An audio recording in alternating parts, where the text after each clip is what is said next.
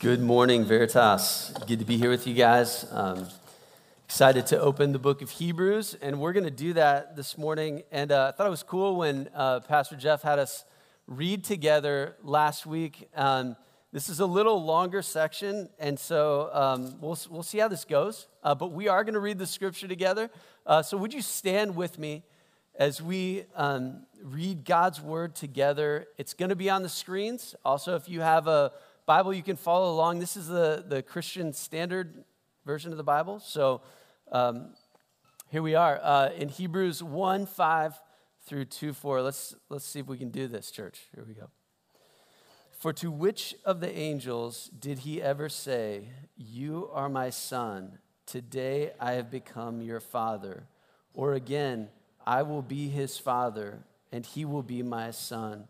Again, when he brings his firstborn into the world, he says, And let all God's angels worship him. And about the angels, he says, He makes his angels winds and his servants a fiery flame. But to the Son, your throne, O God, is forever and ever, and the scepter of your kingdom is a scepter of justice. You have loved righteousness and hated lawlessness. This is why God, your God, has anointed you with the oil of joy beyond your companions. And in the beginning, Lord, you established the earth, and the heavens are the works of your hands. They will perish, but you remain. They will all wear out like clothing. You will roll them up like a cloak, and they will be changed like clothing. But you are the same and your years will never end. Now, to which of the angels has he ever said, Sit at my right hand until I make your enemies your footstool? Are they not all ministering spirits sent out to serve those who are going to inherit salvation? For this reason, we must pay attention all the more to what we have heard so that we will not drift away. For if the message spoken through angels every transgression and disobedience received a just punishment. How will we escape if we neglect such a great salvation? This salvation had its beginning when it was spoken of by the Lord, and it was confirmed to us by those who heard him. At the same time, God also testified by signs and wonders, various miracles and distributions of gifts from the Holy Spirit according to his will. This is God's word. You may have a seat. Well done. That was not easy, and we're going to try to make sense of what we just read. Last week, Jeff gave us the application to fall on our knees and worship. And today, he goes, the writer of Hebrews goes on and on about how much greater Jesus is than angels. And here's kind of the question why? He begins, he says in chapter two, he says, for this reason. So, the reason he's going to talk about Jesus being greater than angels is he says we must pay attention all the more to what we've heard so that we will not drift away. This word for drift away in Greek, it's, it literally means to flow past or glide by. The image is of a ship drifting by the harbor, just passing by. This is a great YouTube rabbit hole. If you ever want to get on this, I mean, this is like boat fails, right? Uh, yacht fails, docking fails, idiots driving boats, whatever you want to type into YouTube will get you into a great rabbit hole on some incredible uh, ships doing some incredible damage as they glide by the harbor. And uh, if you're a kid and you want to uh, use your parents' electronic device, just say, hey, but mom, I'm searching the meaning of the Greek word para ureo. I want to know what it looks like if I just drift past Jesus and ignore Jesus in my life.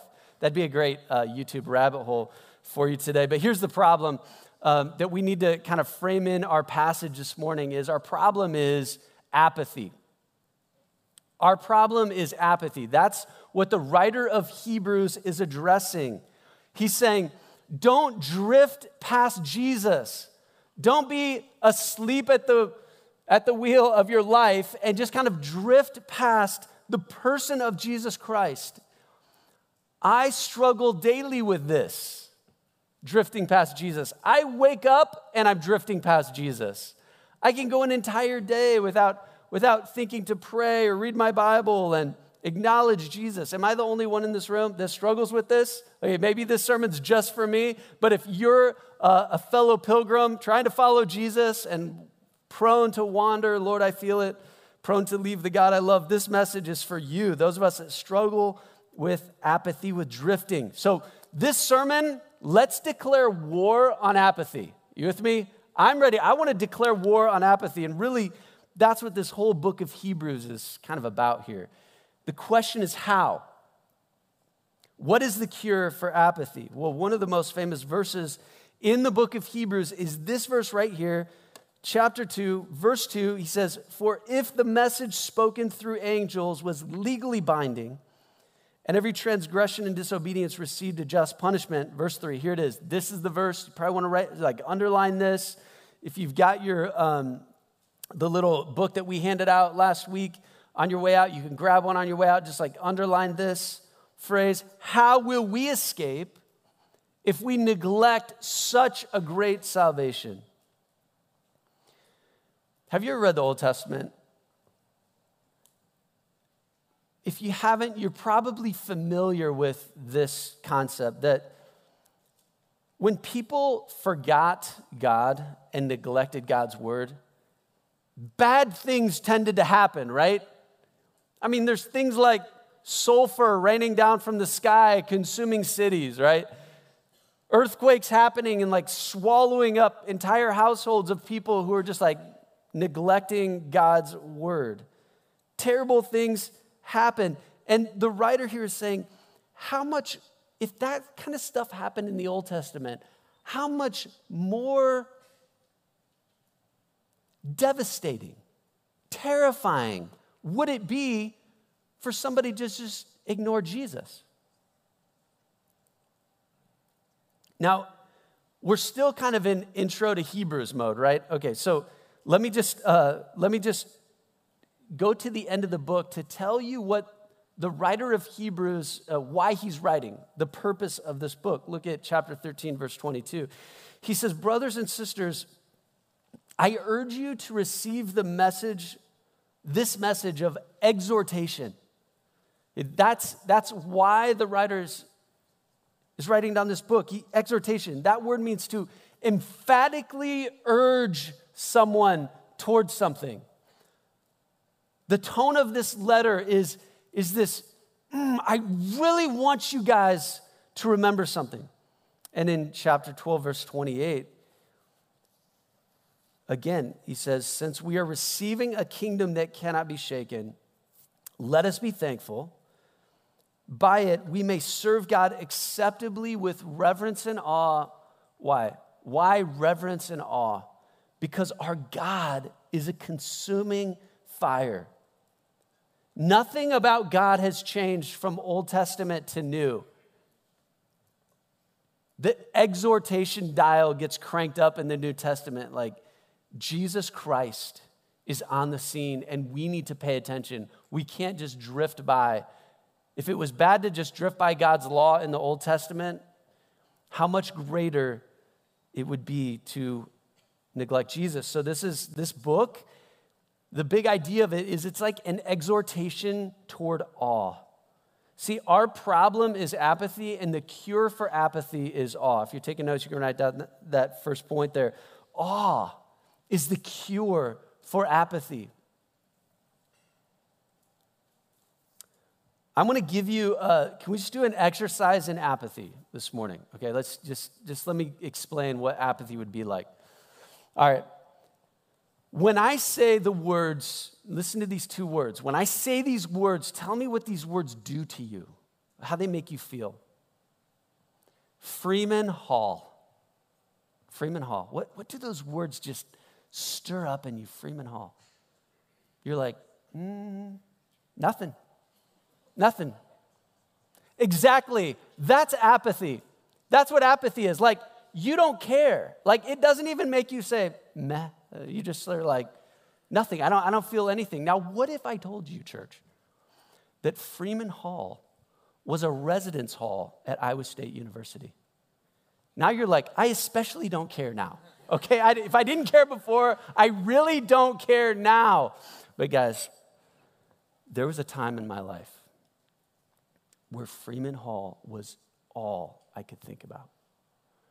I mean, you guys, I would think about Freeman Hall all the time. I would strategize about how to get toward that part of campus. Like, I think I need to go to the rec center, so then I'll have to go by Freeman Hall. Like, all I thought about was Freeman Hall. If you'd been like, hey, Mark, what do you think about Freeman Hall? I'd be like, let's go. Come on. Why? Why did I care about Freeman Hall and you don't care at all? What's the difference? Letha Sternberg lived in Freeman Hall. Letha was there. Of course I'm going to like be consumed with this place because I was not apathetic toward Freeman Hall because there was a person there, a person that I was in love with. All right. My apathy was overcome by awe. Less than nine months later, we were married. There were also some other people interested in Freeman Hall. Fellas, you got to shoot your shot. You just got to go. You just got to get it done. So here's my point this is a problem. If I say church, heaven, what do you think about heaven? And to you, it's like Freeman Hall. What makes us in awe is the person of Jesus. And the way that the writer of Hebrews, now we're going to circle all the way back to this question of why does the writer go into this whole explanation of how much more amazing Jesus is than angels? This is why he's trying to, by uh, study and contrast or by comparison, highlight how amazing Jesus is. Verse 2, look in chapter 2, verse 2, he says, If the message spoken by angels was legally binding, we're going to kind of unpack that a little later, but the comparison of message spoken by angels compared with chapter 1 verse 2 how the, how the book starts. In these last days he has spoken to us by his son.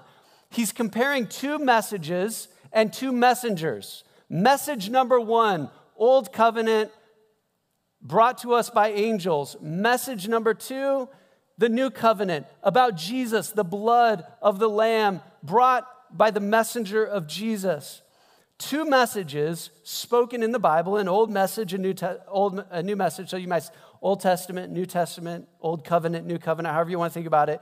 And so in verse 4, he says, in chapter 1, 4, he says, So Jesus became superior to the angels, just as the name he inherited is more excellent than theirs. Okay, if you're taking notes, just this is the source of awe is Jesus. Apathy is the problem, awe is the cure, but Jesus is the source of awe. The way he's going to blow our minds is compare Jesus and his message with the angels and their message. Now, verse 5, he says, For to which of the angels, so we're, we're going to work through this text and explain the contrast. Are you with me? So look at verse 5. He starts off, he says, For to which of the angels did he ever say, You are my son, today I've become your father? Okay, the Son of God born into the world. Which angel ever got that honor?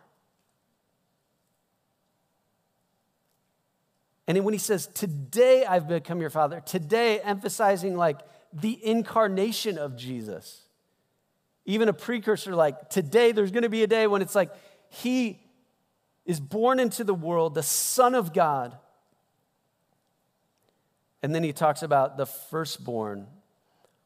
No angel can claim this sole sonship. This firstborn means it's the prominent position that God has given him that entitles him to the whole inheritance of everything that has been made. And in verse 6, he says the angels are commanded to worship. So the first comparison, he's saying, Jesus is the Son of God. What angel can claim that title? Verse 7 He makes his angels winds and his servants a fiery flame. What does that mean? Well, what's the most terrifying thing in nature that you have ever seen? What's the thing in nature that has just hit you with, with awe and wonder more than any other thing? Some of you may have seen a tornado. That would be pretty terrifying.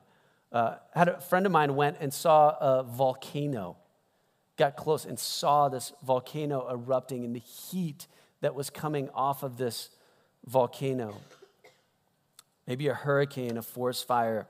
Yeah, what he's saying is the angelic power is like wind and fire.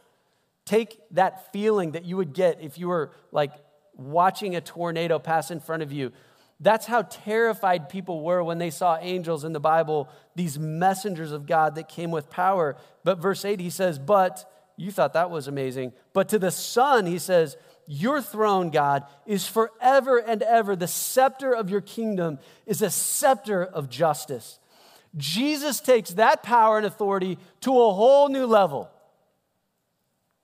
That's what he, he means by this. And he uses this phrase, the scepter of justice. This is a recurring theme uh, in the Psalms, this longing for justice. I, I want to just take a little bit of a trail here. I don't think this is the main point of this, but I, I do think it, it warrants us to stop and, and think about this. Do any of you guys just long for the justice of Jesus? I mean, this is a, I would say this is a generation. You hear this cry for social justice. And, and, and I think as believers, we can, we get this, right? We look at our world and we're like, you think it's broken. You don't even know the half of it. Like, it's worse than you think, right? Because we understand the depravity of humans, right? We, we see the injustice in the world and we get it.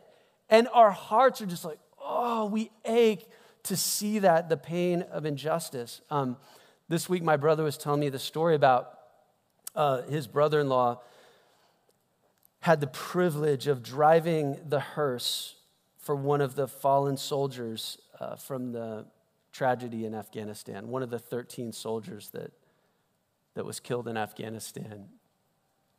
He was from Omaha. My uh, brother's uh, brother-in-law, he, he said that as he was driving from the airport to the mortuary, it was the most amazing thing he's ever seen. The entire city of Omaha came out and lined the streets.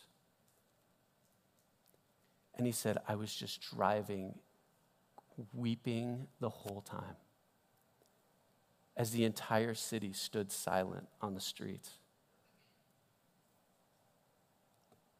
The family said it's like the whole city gave us a hug.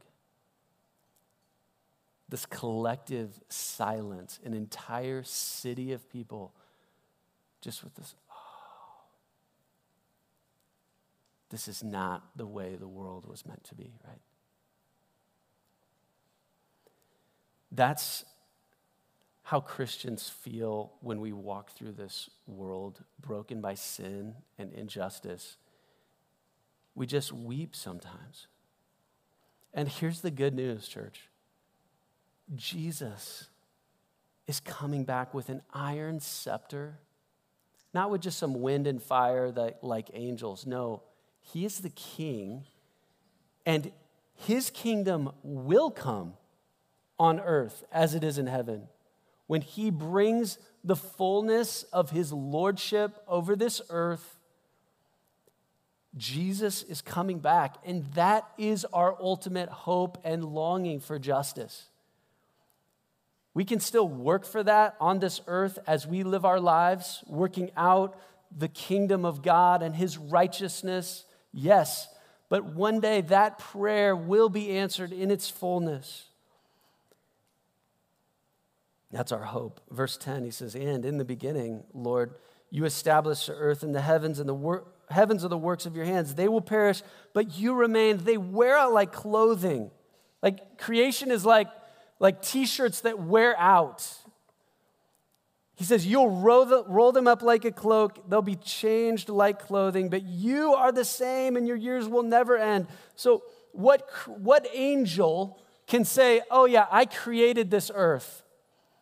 What angel can just, once the earth wears out, just kind of roll it up and fold it like a t shirt? Verse 13, now to which of the angels did he ever have has he ever said, Sit at my right hand until I make your enemies your footstool? Are they not all ministering spirits sent out to serve those who are going to inherit salvation? Angels are servants, and their job is to serve. Jesus, he is Lord, and his job is to rule. He commands the angels and tells them what to do. Now, this is a cool thought. If you guys are, were paying attention as I read that angels are ministering spirits sent to serve those who will inherit salvation. Well, who are the ones who will inherit salvation? That's us, right? Angels are sent out to serve us. This is such a cool thought. Psalm 34 7 says, The angel of the Lord encamps around those who fear him, and he delivers them in some beautiful way that there are angels that watch over you and serve you and protect you. What a cool thought that is. And he says, for this reason, chapter 2 there, for this reason, we must pay attention. For this reason, we must pay attention all the more to what we've heard so that we will not drift away. In light of all this talk about how much greater Jesus is than angels, the application of this is we cannot let ourselves drift away. We can't let the tide of this culture just kind of push us past the dock, the anchor of Jesus Christ. We must pay closer attention to Jesus. We can't drift, church. He says, For if the message spoken through angels was legally binding, I want to just stop here and explain this. Legally binding, one of the most important events in the Old Testament. If you're not familiar with the Old Testament, you should be familiar with this one. The law the Ten Commandments came to Moses on this mountain called Mount Sinai or Mount Horeb, same mountain. And the law was brought to Moses on these tablets, right? Well, the writer of Hebrews is saying angels brought the law to Moses. And when the Israelites looked up and they saw fire and lightning, the writer of Hebrews is telling us that that was angels, an angelic host.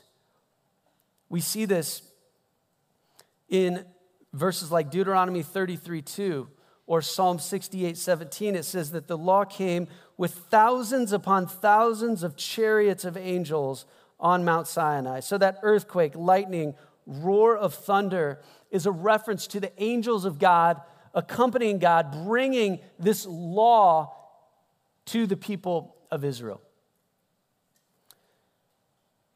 So, he goes on and he says, and every transgression and disobedient received a just punishment. How will we escape if we neglect such a great salvation? They were terrified when the Ten Commandments came to Mount Sinai and when Moses came down and his face was shining like the sun. They trembled when some angels showed up with some tablets. How much more should we tremble before Jesus, the King of Kings and Lord of Lords. Now, let me just ask a question here. This, this might be a, a little bit of an objection. If some of you are like active listeners, and you might be asking this question wait a minute. Is it okay? It sounds like the writer of Hebrews is using fear to motivate us right now. Are you picking that up? Sensing some fear? I, I don't know how I feel about that, right? Don't we read in 1 John that perfect love drives out fear? Some of you are like, hey, I don't know, this is sounding a whole lot like hellfire and brimstone to me. I don't know how I feel about this. I'm supposed to be afraid of God, terrified by Him. Isn't that what the question is? How much more should we, how will we escape if we neglect such a great salvation? Well, let, us think about this for a second. Jesus is the source of awe. And I think that awe kind of has two sides. If it's like a coin, I think awe has two sides to it. And the two sides would be love on one side of the coin. So back to my uh, Freeman Hall, Letha Sternberg became Letha Arendt, right? And you know what? I'm to this day more in awe of her than I was back in 99, back in the spring of 99. That could be a song. Um, got my first real six. Uh, no, uh, so I was in awe of her. I'm more in awe of her now, right? More in awe. As I have grown to love her and know her. And so when we took those vows, Like I was vowing, pledging my love to her, right? And I keep my vows to her, right? Why do I do that? Because I love her. That's one side of the coin. But is it isn't it also a reality that there's another side to that coin too of vows and covenant? The other side to that is the fear of the consequences of ignoring those vows, right? Like, if I were to drift past my wife, as it were, if I were to let my marriage just drift into apathy mode, like, stop loving her, stop dating her, stop caring about her, finding other loves, like, wouldn't the fear of that happening also be a healthy motivation to me? Like, I'm mostly motivated by love, but I'm also motivated by the terrifying reality of a heart that grows cold toward her and this relationship. Do you see what the writer of Hebrews is doing?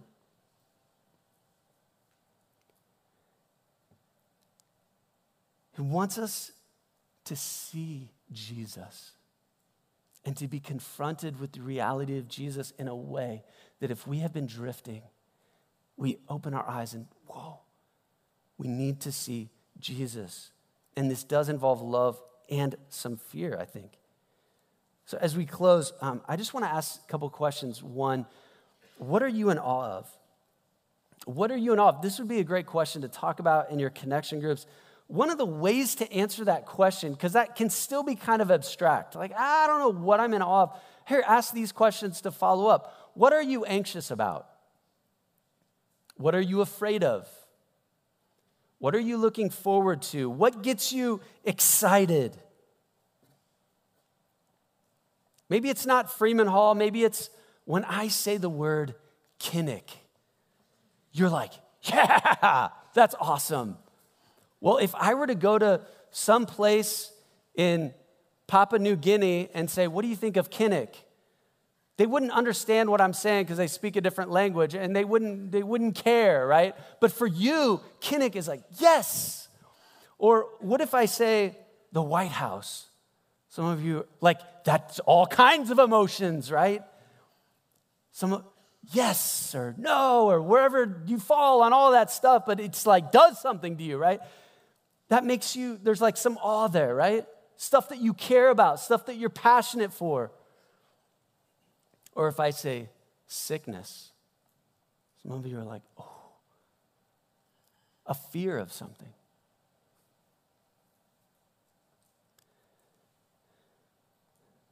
There's another danger I want us to think about as we as we kind of reflect on chapter 1.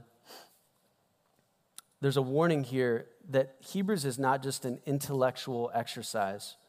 Chapter one is not, he doesn't compare Jesus to angels so you can pass a multiple choice question when you get to heaven. Like, true or false? Michael the archangel is the way, the truth, and the life. No one gets to the Father except through Michael. You're like, false. He's like, come on in. Congratulations. You read Hebrews 1 Thank you. Enter into my rest. That's not the point. The point of this is not just an intellectual exercise. Beware, here's what I'm saying beware of the principle of inoculation. Write that down. The principle of inoculation. Back in the 1790s, someone discovered if you put a weakened version of a microorganism into your body, your body learns how to fight it off, right? Some of you have very strong opinions on all this stuff. We're not going to get into that. I'm just saying this principle of inoculation is that when you get a little bit of a virus, you can end up becoming immune to the real thing. And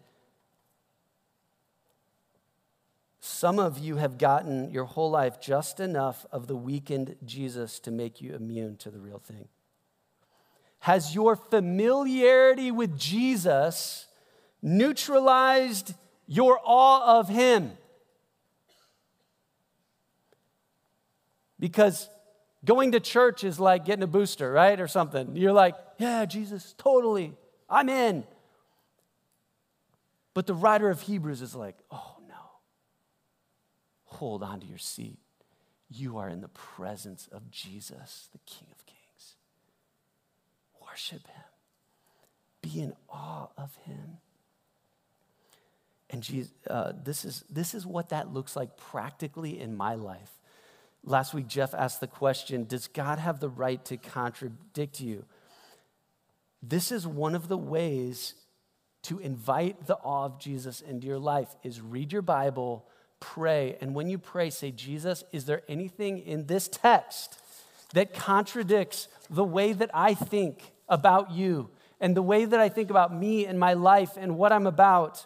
And this week, here's how God's word contradicted and confronted me. Here's how God disagreed with me. With all the craziness in the world, people losing their minds, right? The agitation, the anger, all those emotions that I'm sure you have felt. I came across 1 Timothy 6, verse 11, and it said, But you, man of God, flee from all this and pursue righteousness, godliness, faith, love, endurance, and gentleness. And it's like the Holy Spirit was saying to me, Mark, the good news about Jesus should be making you a sweeter, more gentle, more humble, more gracious person, and you're getting more agitated and angry at all the people out there, but actually, the people that are losing their minds is you, right? Because everyone knows that. Everyone thinks that everyone else is losing their minds, right? No, God was saying, Mark, come back to me. Let me contradict the way that you're thinking about these things. I'm the one, I'm the king. Turn your eyes to me, see me. Mark, let me contradict you. And as I repent, the way that I am in awe of Jesus is not so much the fear of punishment, but the awe of what Jesus Christ has done for me. And I stare at the cross and I'm like, no way, I can't believe he did that for me. We're going to be in awe together as we end our time with communion this morning. So I'm going to invite the worship team to come up. And this is a way for us collectively as a church to not drift past Jesus. No, we are going to come face to face with the grace and love of our Lord Jesus. And if you don't know Jesus, I hope that you will meet him this morning. We would invite you to come if you believe that Jesus Christ was crucified on the cross for your sins, and you just want to receive his forgiveness, his grace into your life, we invite you to come. And you come acknowledging your sin, admitting that you are a sinner. And we've got tables around. I think we have a, a gluten free table somewhere in this room. Where is it, coach? All of them. All of them have gluten free. Oh, there it is, uh, the small bowl. So so um, if they run out, you can find a, a table around you with the gluten free bread. And so um, we're going to do this in remembrance of Jesus. And so let's, would you pray with me? And let's, let's just turn our eyes upon Jesus this morning.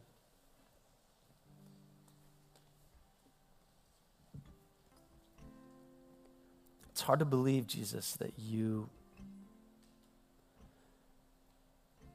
see our sin And you, you don't just leave us in our sin, you, you come for us, no matter how far we've drifted. It says you leave the 99 sheep and you go after the one that is wandering.